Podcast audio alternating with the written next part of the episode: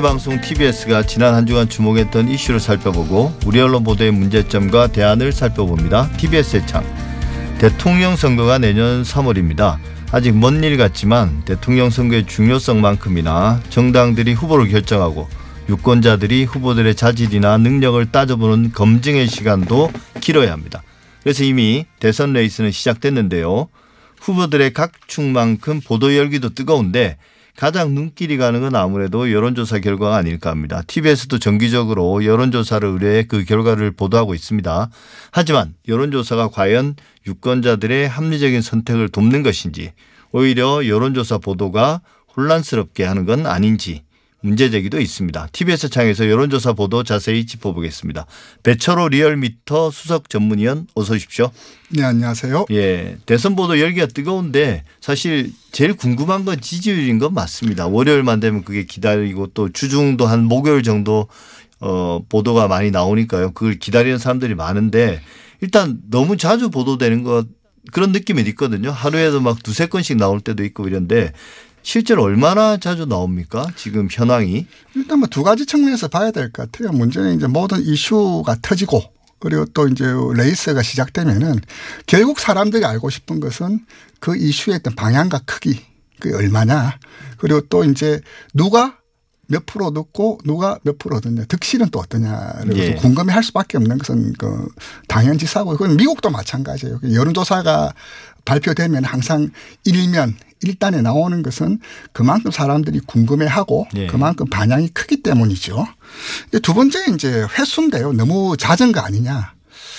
저도 좀 그 의견에 좀 어느 정도 동의를 합니다. 민감한 이슈가 발생되면 많이 쏟아내죠. 그 사실 카운트하기 뭐 불가능할 정도의 수준입니다. 물론 뭐 여론조사 심의위원회라고 그 기구에 이제 그 등록을 해서 뭐 언제 몇 개 했다라고 일일이 볼 수 있지만 문제는 그것을 보도하는 예. 받아쓰면 그러다 보니까 매일매일 여론조사 안 나오는 날이 없죠. 또 이제 문제는 이제 legacy 미디어라고 하는 뭐 신문 방송뿐만 아니라 이제 유튜브에서도 이제 계속 그걸 뭐 분석 분석 뭐 해석을 하다 보니까 뭐 여론조사의 홍수에 살고 있다 해도 결코 틀리거나 과한 표현이 아닌 뭐 그런 음, 상황 아니냐 저는 그렇게 네. 봅니다. 그러니까 실제 이제 여론조사 횟수도 많지만 그게 언론 보도를 통해서 증폭되는 게 있으니까 더 이제 여론조사의 홍수 속에 사는 것처럼 그렇죠. 그렇게 이제 느껴진다는 말씀인데요.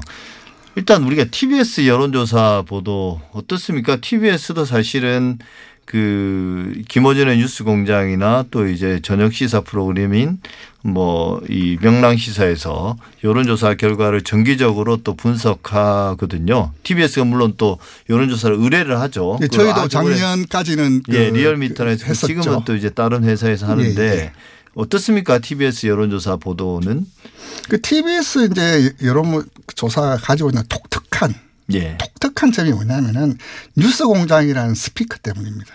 예. 워낙 이제 많은 관심이 많고 사실 내용은 사실 별반 차이가 없어요. 그렇죠. 뭐 특별하게 할 수 있는 뭐, 뭐 이조사나 이조사 표준대로 해야 되는 뭐 거죠. 조사 방식도 거의 뭐 매뉴얼화돼 있고 이제 예. 뭐 표준화되어 있기 때문에 내용에서 뭐 뭐 큰 특별한 주제라기보다는 이제 TBS 같은 경우는 김어준 뉴스 공장이라는 그 스피커가 아주 대단한 스피커잖아요. 그러다 예. 보니까 이제 어 반응이 다르고 그 다른 뭐 인용 회자되는 규모가 좀 다르죠. 예. 사실 여론조사라는 게 어느 매체에 실리는 내용도 내용이지만 어느 매체에 실리느냐에 따른 그 반향도 여론조사의 예. 효과에 영향을 미치는 한 요인이라고 보는데 예. TBS 같은 경우는 아무래도 뉴스공장이라는 이제 그 프로의 힘도 이제 크고요. TBS 여론조사만 놓고 보자면 크게 뭐 과하거나 이제 예. 뭐 무리한 수준은 아니다. 예. 근데 워낙 많다 보니까 예. 워낙 많다 보니까 그렇죠. 예. 이걸 좀 여론조사를 실시하는 것부터 이제 여론조사가 보도되는 것까지를 쭉 나눠 보면 처음에는 이제 여론조사를 의뢰하는 사람들이 있지 않습니까? 네. 그게 이제 뭐 정당일 수도 있고 특정 정치인일 수도 있고 또 요즘 같은 경우 언론사들이 많죠. 그쪽에서 이제 의뢰를 하고 조사에서는 그 의뢰를 받아서 실제 조사를 해서 결과를 정리해서 그 언론사나 혹은 정치인에게 제공을 하면 이제 언론사는 보도를 주로 보도를 위해서 쓰는 거고요. 정치인이나 정당은 현재 뭔가 여론 동향을 파악해서 뭐 정치 전략이나 전술을 세우기 위해서 활용하지 않습니까? 네. 근데 이제 그런 정치인과 정당 쪽은 빼고 일단 언론만 놓고 보면 언론이 과거에는 이제 뭔가 편향성, 정치적 편향성이나 이념적 성향 때문에 여론조사를 뭔가 자기들이 원하는 방향으로 끌고 가려는 그런 이제 의뢰 단계에서 뭔가 왜곡이나 이런 것들이 있긴 있었단 말이에요. 네, 근데 맞습니다. 지금은 이제 그런 것들이 거의 없어졌다고 볼 수 있나요? 이제 과거에는 과거에는 이제 좀 그런 것도 없지 않아 있었습니다. 예. 이제 여론조사의 무서움은 뭐냐면은 여론을 조사하는 것이 아니라 조사 결과가 여론화되는데 여론조사의 무서움은 바로 거기에 있거든요. 예. 그랬을 때 이를테면 어좀 거친 용어지만 뭐 마사지, 쿠킹 이거는 데이터를 손보는 거지만 이제 질문을 누가 봐도 이거는 특정 후보에게 유불리가 뻔히 보이는 주제 또 그 해당 이슈가 터지면서 지지율에 영향을 받았을 때 그것을 보자. 타이밍이죠, 타이밍. 예. 그 주제나 타이밍을 보자는 것은 의도가 없다라고 하기에는 그 부인할 수 없을 겁니다. 물론 예. 지금 과거의 이야기고요. 지금은 이제 상당히 상당히 이제 그런 것들이 거의 뭐 거의 없다 해도 틀린 지적은 아니다. 특히 이제 특히나 이제 정례 조사를 하는 업체는 그런 것들이 없잖아요. 그렇죠, 우리 그렇죠. 뭐 예를 들면 유리한 이슈가 터졌으니까 한번 조사해 보자. 불리하니까 잠깐 멈추자 이러지 않는 게 이러지 않고 항상 정해진 시간에 어 동일한 질문으로 계속 조사를 하는 거잖아요. 그렇죠. 그리고 물론 퀵폴이라 그래가지고 긴급 조사도 예. 가끔씩 합니다. 이렇게 대당 이슈 누가 엄청난 이슈가 터졌다라 해서 이 이슈가 어떻게 될까 그런 퀵폴도 있지만은 정례 조사 같은 경우는 정례 조사 거의 뭐 같은 표본 추출 방법, 같은 질문, 음 같은 어 방법으로 진행하다 보니까 그 추세를 보자 하는데 정례 조사는 목적이 있- 있기 때문에 그 데이터의 안정성이라든지 그 추세 편향성은 뭐 거의 없다 이렇게 봐도 예. 무방할 겁니다. 예. 근데 이제 그런 의뢰하는 쪽과 관련해서는 사실은 과거와 같은 노골적인 어떤 개입이라든지 어 조작 의도나 이런 것들은 사실 거의 없어진 거고요. 조사 기법에서는 여전히 아직 그 결국 선택의 문제 아니겠습니까? 마지막에 뭐 ARS로 하는가 혹은 이제 면접원이 하는가 또 뭐 유선을 얼마나 포함할 것인가 이런 것들 여전히 선택의 문제인가요? 이제 가장 저도 이제 ARS 업체에 있습니다. 예. 물- 그렇다고 리얼미터가 자동 응답 ARS만 하는 건 아니거든요. 저도 예. 이제 뭐 전화 면접 업체에서도 한 10여 년 근무를 했었는데 예. 각각의 어떤 장단점 혹은 특징 차이가 있습니다. 사실 그 보통 리서치 3대 영역 세 가지 분야가 있는데 하나가 이제 social, 하나가 마케팅, 하나가 시청률입니다.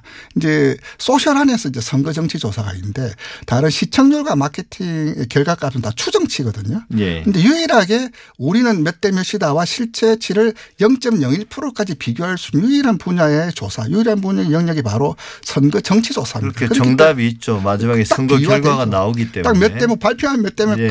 결과 몇 대 몇이 다 비교할 수 있는 유일한 조사가 선거 그래서. 부담도 크잖아요. 회사의 명운 특히 대선 같은 경우는 뭐 회사의 명운을 건다 뭐 네. 그런 말도 나온 이유가 어쨌든 국민들 입장에서 봤을 때는 아 저 집이 잘 맞췄다. 저 집이 제일 정확했다. 예, 그렇죠. 그래서 큰 선거에서 이제 결과를 잘 예측을 했으면 그 이후에 이제 마케팅 조사나 이런 시청률 조사 같은 데서 의뢰가 늘어나서 그렇죠. 뭐 능력 있는 회사를 증명한 거니까요. 저도 후보들 입장에서는 자기가 잘 나오는 조사보다 더 중요한 거는 정확한 결과를 알고 싶어 하거든요. 그렇죠. 그래야 이제 뭐 나름 그렇죠. 선거 대- 운동도 대책도 세우고. 하니까.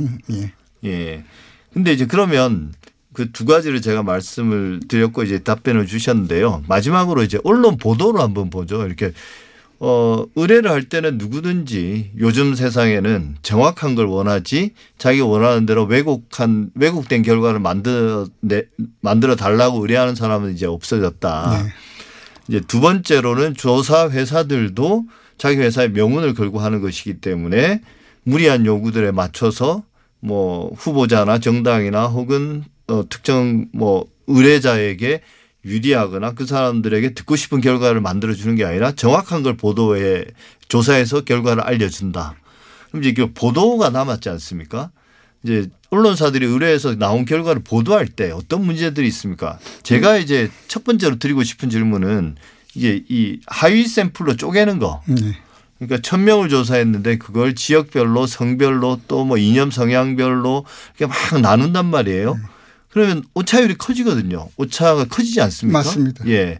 근데 그런 그런 보도가 저한테는 가장 크게 눈에 띄더라고요. 근데 이를테면 이제 보도에 앞서서 예. 뭐 제품을 만드는 공정 단계부터 좀, 좀 살펴봐야 될 것 같은데요.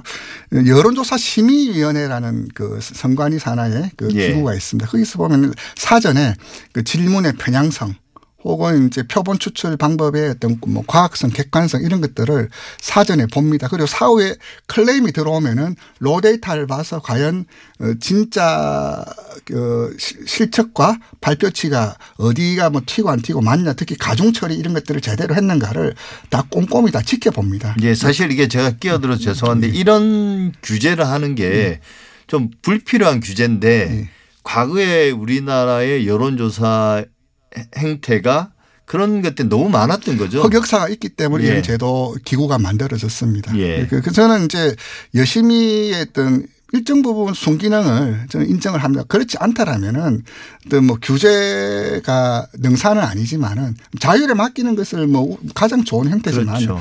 예고되는 예상되는 그런 일들이 워낙 많았기 때문에 예. 그런 어, 도입을 했었고요. 그리고 저기 저 만드는 과정 공정에서 이미 그 여- 여론조사 심의위원회란 기구에서 사전 스크린을 한다. 그리고 사후에 문제가 있었을 때 있었을 시 긴급 조치를 한다는 측면 하나고요. 예. 방금 이제 진행자께서 말씀하셨던 것은 이제 보도의 문제인데 이제 선거 여론조사 보도라는 또 이제 서- 따로 이제 조항이 있고요. 또 하나가 뭐냐면은 선거 여론조사 보도 준칙이라는 예. 그런 이제 기자협회 내에서 자율적으로 만든 준칙이 있어요. 이제 기자협회, 어, 신문협회, 방송협회, 뭐 신문 방, 방송인 협- 협회 등 이렇게 현직에 있던 어, 필드 플레이어들이 만든 그 준칙이 있는데 사실 이 준칙만 지켜도 지금 예. 나오는 여러 가지 문제점들은 거의 없다고 봅니다. 문제는 여론조사 보도 준칙이라는 걸 들어봤냐 했을 때 들어본 사람이 거의 없어요. 거의 유명무실합니다. 이 보면은 주옥 같은 내용들이 있거든요. 방금 진행자께서 말씀하셨던 하이 그 23조 이제 그 내용이 있습니다. 그 내용이 무엇인가 하니 하이 표본 분석주의 라는 조항이 있습니다. 그리고 이제 그 전체 저희들 용어 탑라인이라고 하거든요. 전체 평균이 아니라 이렇게 성별, 연령대별, 지역별 이런 하위 표본을 분석할 때는 통계적으로 의미 의미 없는 차이를 부각시키지 말아야 한다. 즉 네. 통계적으로 의미 없다라는 거는 오차 범위 안에 있을 때는 통계적으로 의미가 없, 없다는 거거든요. 그렇죠. 예를 들어서 이제 어 광주 전남 대구 경북 같은 경우는 전체 유권자 구성비의 10%입니다. 1000명 했을 때 100명이거든요. 그렇다면 오차 범위가 플러스 마이너스 9.8% 포인트예요. 그러면 이제 20% 차이가 나지 않으면은 차이가 없음. 그렇죠. 오차 범위 안에. 있다는 이제 또 묘한 게 뭐냐면 여기서 이제 오차 범위에 관련된 것도 이 조항에 있는데 오차 범위 안에 있으면은 그 안에 1이 1이라는 표현을 쓸 수가 없- 없습니다. 예. 오차 범위 안에 있으면 누가 뭐 앞서 뒤서 이런 말도 쓸 수 없는데 그것도 문제지만은 말씀드렸던 이제 하위 표본 특히 이제 몇몇 지역 같은 경우는 뭐 앞서 뭐 추월해 뭐 이런 표현들 이 대표적인 경우로 이제 지난 4.7 대보선 재보선 때를 들 수 있는데 그게 그때 나란히 나왔던 것이 뭐냐면 서울 지지율하고 부울경 지지율이었거든요.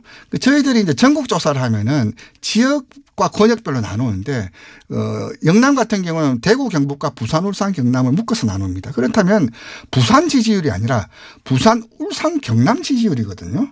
그런데 마치 이제 부산의 재보선이 있- 있는 상황이다 보니까 부산 지지율이 이렇게 나타났다는 것처럼 오독하기 좋게 네. 오인하기 좋게 그렇게 그래프와 수치를 내고 또 하나 뭐냐면은 표본 숫자도 작고 오차 범위 도 큰데 마치 뭐 앞서 추월 뭐 이런 표현은 굉장히 부적절한 표현이 아니라 유권자들의 표심에 굉장히 네가티브 이펙트를 줄 수 있는 아주 독소적인 그런 예. 보도 사항이라고 할 수 있습니다. 예. 그러니까 사실은 우리나라 언론들이 뭐 여론조사 보도 준칙도 있고 또 자살 보도 준칙도 있고, 뭐 재, 재난 보도 준칙도. 있고 네. 또뭐 이런 성범죄 준, 보도 준칙도 있는데 그걸 이제 대놓고 안 지키는 게 문제죠. 그게 이제 여론조사 보도에서도 그대로 드러난다. 예, 맞습니다. 예, 그런 것 같고요. 근데 이제 앞서 말씀하신 것처럼 이제 여론조사는 여론을 반영하기도 하지만 실제 많이 하는 이야기들인데 여론조사가 여론을 또 만들어내지 않습니까? 웹도독이라 그러죠. 그래서 결국은 이제 그 유권자들이 그런 여- 여론조사 결과를 좀 잘 이해하고 그 의미들을 제대로 파악해야 그런 여론조사가 여론을 만들어내는 현상을 막을 수가 있는데 그 수석위원께서 배철호 수석위원께서 생각하실 때 딱 몇 가지로 정리할 수 있는 이 점만은 염두에 둬야 된다. 여론조사 결과를 보도를 우리가 접할 때 그건 뭐 몇 가지 정리해 주실 수 있을까요? 사실 다른 그 뉴스 다른 영역의 어떤 그과 달리 여론조사는 그 유권자들, 그 독자들, 시청자들의 그 시민의식에만 좀 맡길 수 없는 좀 그런 왜냐하면 좀 약간 이게 어렵습니다. 예. 다른 뉴- 다른 뉴스 같은 경우 아뭐 살아오면서 봤더니 또 이전과 비교해 봤더니 나- 나름대로 어떤 준거털이란 게 있는데 여론조사는 당장 뭐 표본 오차가 무슨 말인지 그 신뢰 수준이 무슨 말인지 이런 것들 굉장히 그 전문적인 학습을 요, 요구해야 되는 거기 때문에 시, 이거는 제가 볼 때 거의 뭐 1대 99로 미디어에서 우선적으로 좀 책임이 있다면야지 음. 독자들에게 무엇을 뭐 너희들이 뭐 제대로 봐야지라고 책임을 전가하기는 상당히 좀 어려운 우선 그렇죠. 당장 숫자만 눈에 뭐 들어오니까요. 책임을 둘 수밖에 없고요. 또 하지만 네. 굳이 본다라면은 이제 그 공신력 있는 기관의 조사를 우선적으로 볼 필요가 있다. 정례적으로 하고 그. 그큰 언론사랑 같이 이제 파트너십을 맺어가는 회사에서 하는 경우는 어느 정도 사회에서도 공인된 평가된 어떤 그 제품 질이란 게 있거든요. 네, 사실 근데 그거는 뭐 저도 그렇습니다만 알죠 몇 군데 네. 있다라는 걸. 근데 이제 시청자들 입장에서는 그걸 알기 어렵지 않습니까? 그것 또한 또 하고 이제 그 단발성 조사에 대해서 너무 그 아. 이렇게 사실 이게 어느 정도 뭐 코포라라든지 코라라든지 협회 정식적으로 등록된 조사 회사의 결과를 좀 우선해서 보시라. 그리고 정례적으로 하는 조사를 그 주로 참고하시라. 아 그게 그건 좋은 팁이네요. 정례 조사를 조금 더 신뢰해라. 예, 그렇죠. 예. 가, 가끔씩 이제 그 단발성 조사 같은 경우는 사실 저희들도 이, 이, 런 회사가 있었나? 뭐 예. 누, 어- 어디시 하는 데가 있거든요. 뭔가 기획이 개입될 여지가 좀큰 그런 거죠. 좀꼭 그럼 그 특정해서 말할 수는 없지만 약간 좀, 좀 이상하네 싶은 그런 예. 게 있어요. 그 주기적으로 하는 조사 그리고 언론사랑 파트너십을 맺어서 하는 조사 그리고 이제 개별 그 수치보다는 이 그 정감을 정감을 추세를 추세를 보시라. 뭐 네. 그렇게 보시면 이 전체 그 선거를 읽는 눈이 특히 여론조사를 보는 눈이 한층 더 달라지지 않을까 뭐 그런 말씀 드릴 수 있겠습니다. 예, 잘 알겠습니다. 어, 지금까지 배철호 리얼미터 수석 전문위원과 함께했습니다. 오늘 말씀 감사합니다. 네, 감사합니다.